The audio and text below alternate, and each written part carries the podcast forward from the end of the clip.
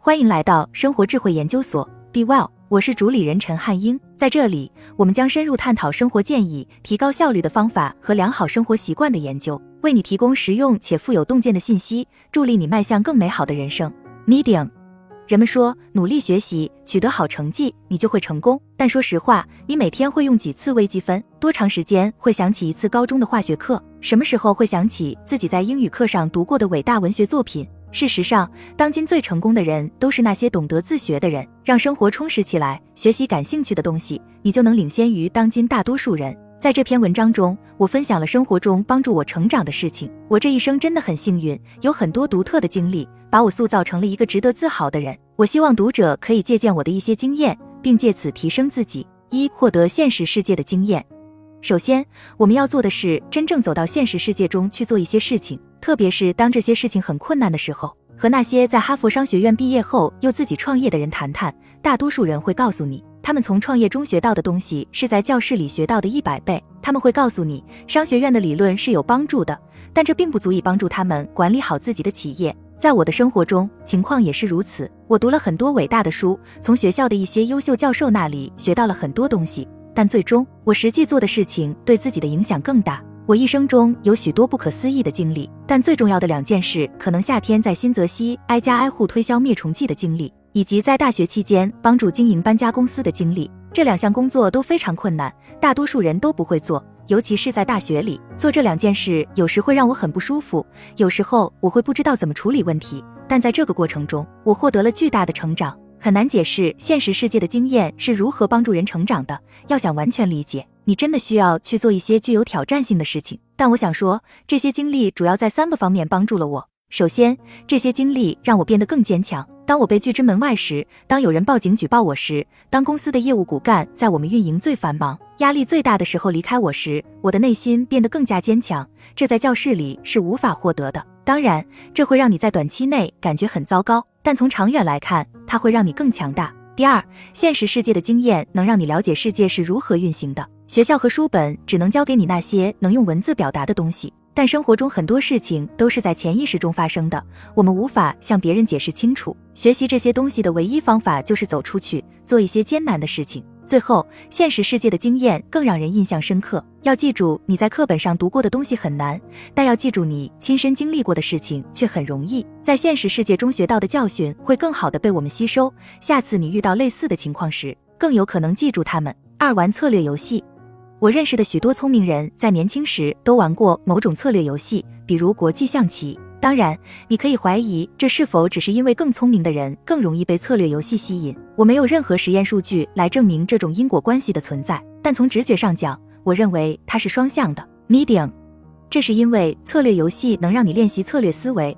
如果你想在现实世界中做有挑战性的事情，这一点是至关重要的。另外，在学校里，你会因为说了老师想听的话而得到奖励，但在策略游戏中，你只会因为做出正确的决定而获得奖励。而我们往往会重复那些曾经让自己得到奖励的行为。在玩宝可梦卡牌游戏的过程中，我养成了一种寻找最佳行动的思维方式。今天，无论我走到哪里，都带着这种思维。在任何特定的情况下，我总是试图找出最佳的策略。无论做一天的行程安排，还是进行财务预算，亦或是规划自己的职业生涯。我认为宝可梦卡牌游戏对我的帮助特别大，比象棋对我的帮助更大。这是因为宝可梦卡牌总是在变化，过去有效的策略永远不会永远有效。而在国际象棋中，每一局中的棋子都是一样的。宝可梦卡牌游戏教会我必须不断学习，学会适应新的战略和新的竞争环境。这是一项需要学习的重要技能，因为在现实世界中事物变化很快。三、旅行，就像玩宝可梦卡牌一样，旅行也能教会你适应变化。生活是一种挑战，但当我们日复一日的做同样的事情时，一切就会归于平淡。有时候，我们最终会陷入一种自动驾驶的状态。但当我们突然被推到一个新的文化和环境中时，必须重新思考一切，这是非常不舒服的。但它也会训练我们的灵活性。世界随时都可能发生变化，你越是习惯于变化，就越能准备好应对它。Medium。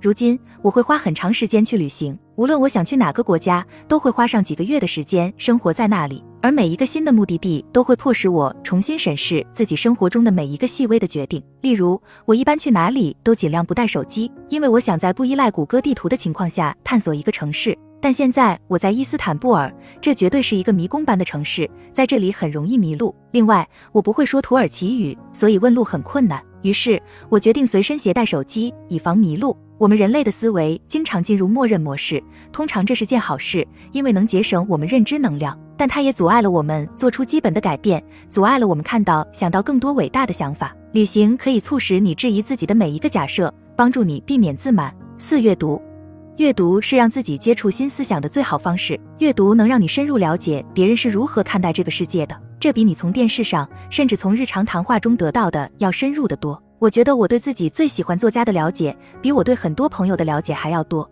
另外，很多书里面都有一些不可思议的想法。阅读大量伟大作家的作品，吸收这些思想，然后将这些思想整合到自己的思维中，这会让你变得非常非常聪明。如果你阅读各种各样的书籍，涉及许多不同的主题，好处将会加倍。如果你有广泛的兴趣，则可以跨学科发展，这可以帮助你把一个领域的经验应用到另一个领域。另外，这也让你成为一个更有趣的人。如果你读到了与自己观点不一致的书，那就更有好处了，因为这可以让你以新的方式思考，打开你的思路，让你接触到曾经没注意过的关键问题。关于阅读小说，我想说些题外话。许多严肃的读者习惯于阅读非虚构类书籍，我认为这是一种遗憾。好的小说能让你对人性有不同的了解，因为他们对人物的刻画更深入。另外，人们喜欢故事，所以小说更令人难忘。也许我生活中最好的例子是杰克·里奇的书。他在书中展示了自己是如何思考的，非常实际和具有调查研究精神。这比我十五岁时遇到的任何东西都要高级得多，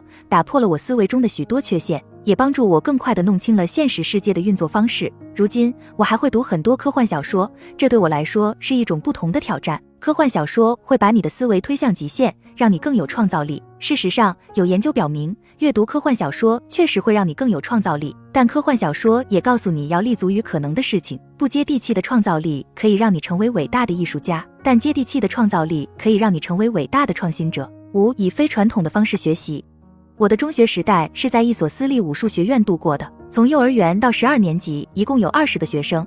我们上的英语、数学和科学课都是由在学校教书的黑带教员授课的，而且是以非传统的方式授课。例如，我们经常自发地进行实地考察，或者用午餐时间跟着广播跳舞。我在成长过程中有很多行为问题，正常的学校对我来说并不是很适合。但在这里，我有机会置身于一个关心我的社区。他们没有用规则来敲打我的脑袋，也没有强迫我处理大多数公立学校的各种问题，而是采取了一种实实在在的方法来教育我变得善良和尊重他人。最终，这帮助我明白了如何成为一个正常人。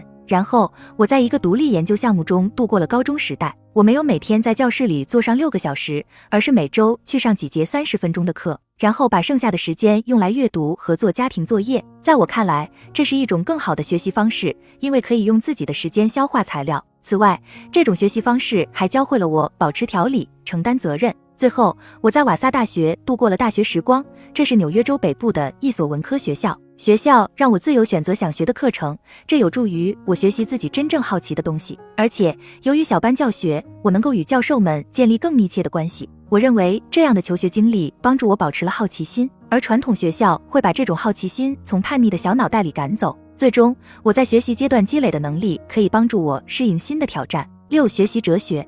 我在瓦萨大学上过几节哲学课，他们对我思想的影响可能超过了我在那里学到的任何东西。人们取笑哲学，因为觉得哲学对任何特定的职业都没用。市场营销专业可以让你在市场营销领域找到工作。计算机科学可以让你在计算机领域找到工作，但谁会雇佣一个哲学专业的人呢？但事实证明，哲学真的非常非常重要。那是因为它能教你如何逻辑思考。在逻辑思考方面，显然我们需要更多的训练。哲学教会我保持逻辑，并找到有意义的解决方案。在新经济环境下，做任何工作都需要这种技能。也许这就是为什么哲学专业的学生在所有专业中收入能排到第四的缘故。七、体验餐馆工作。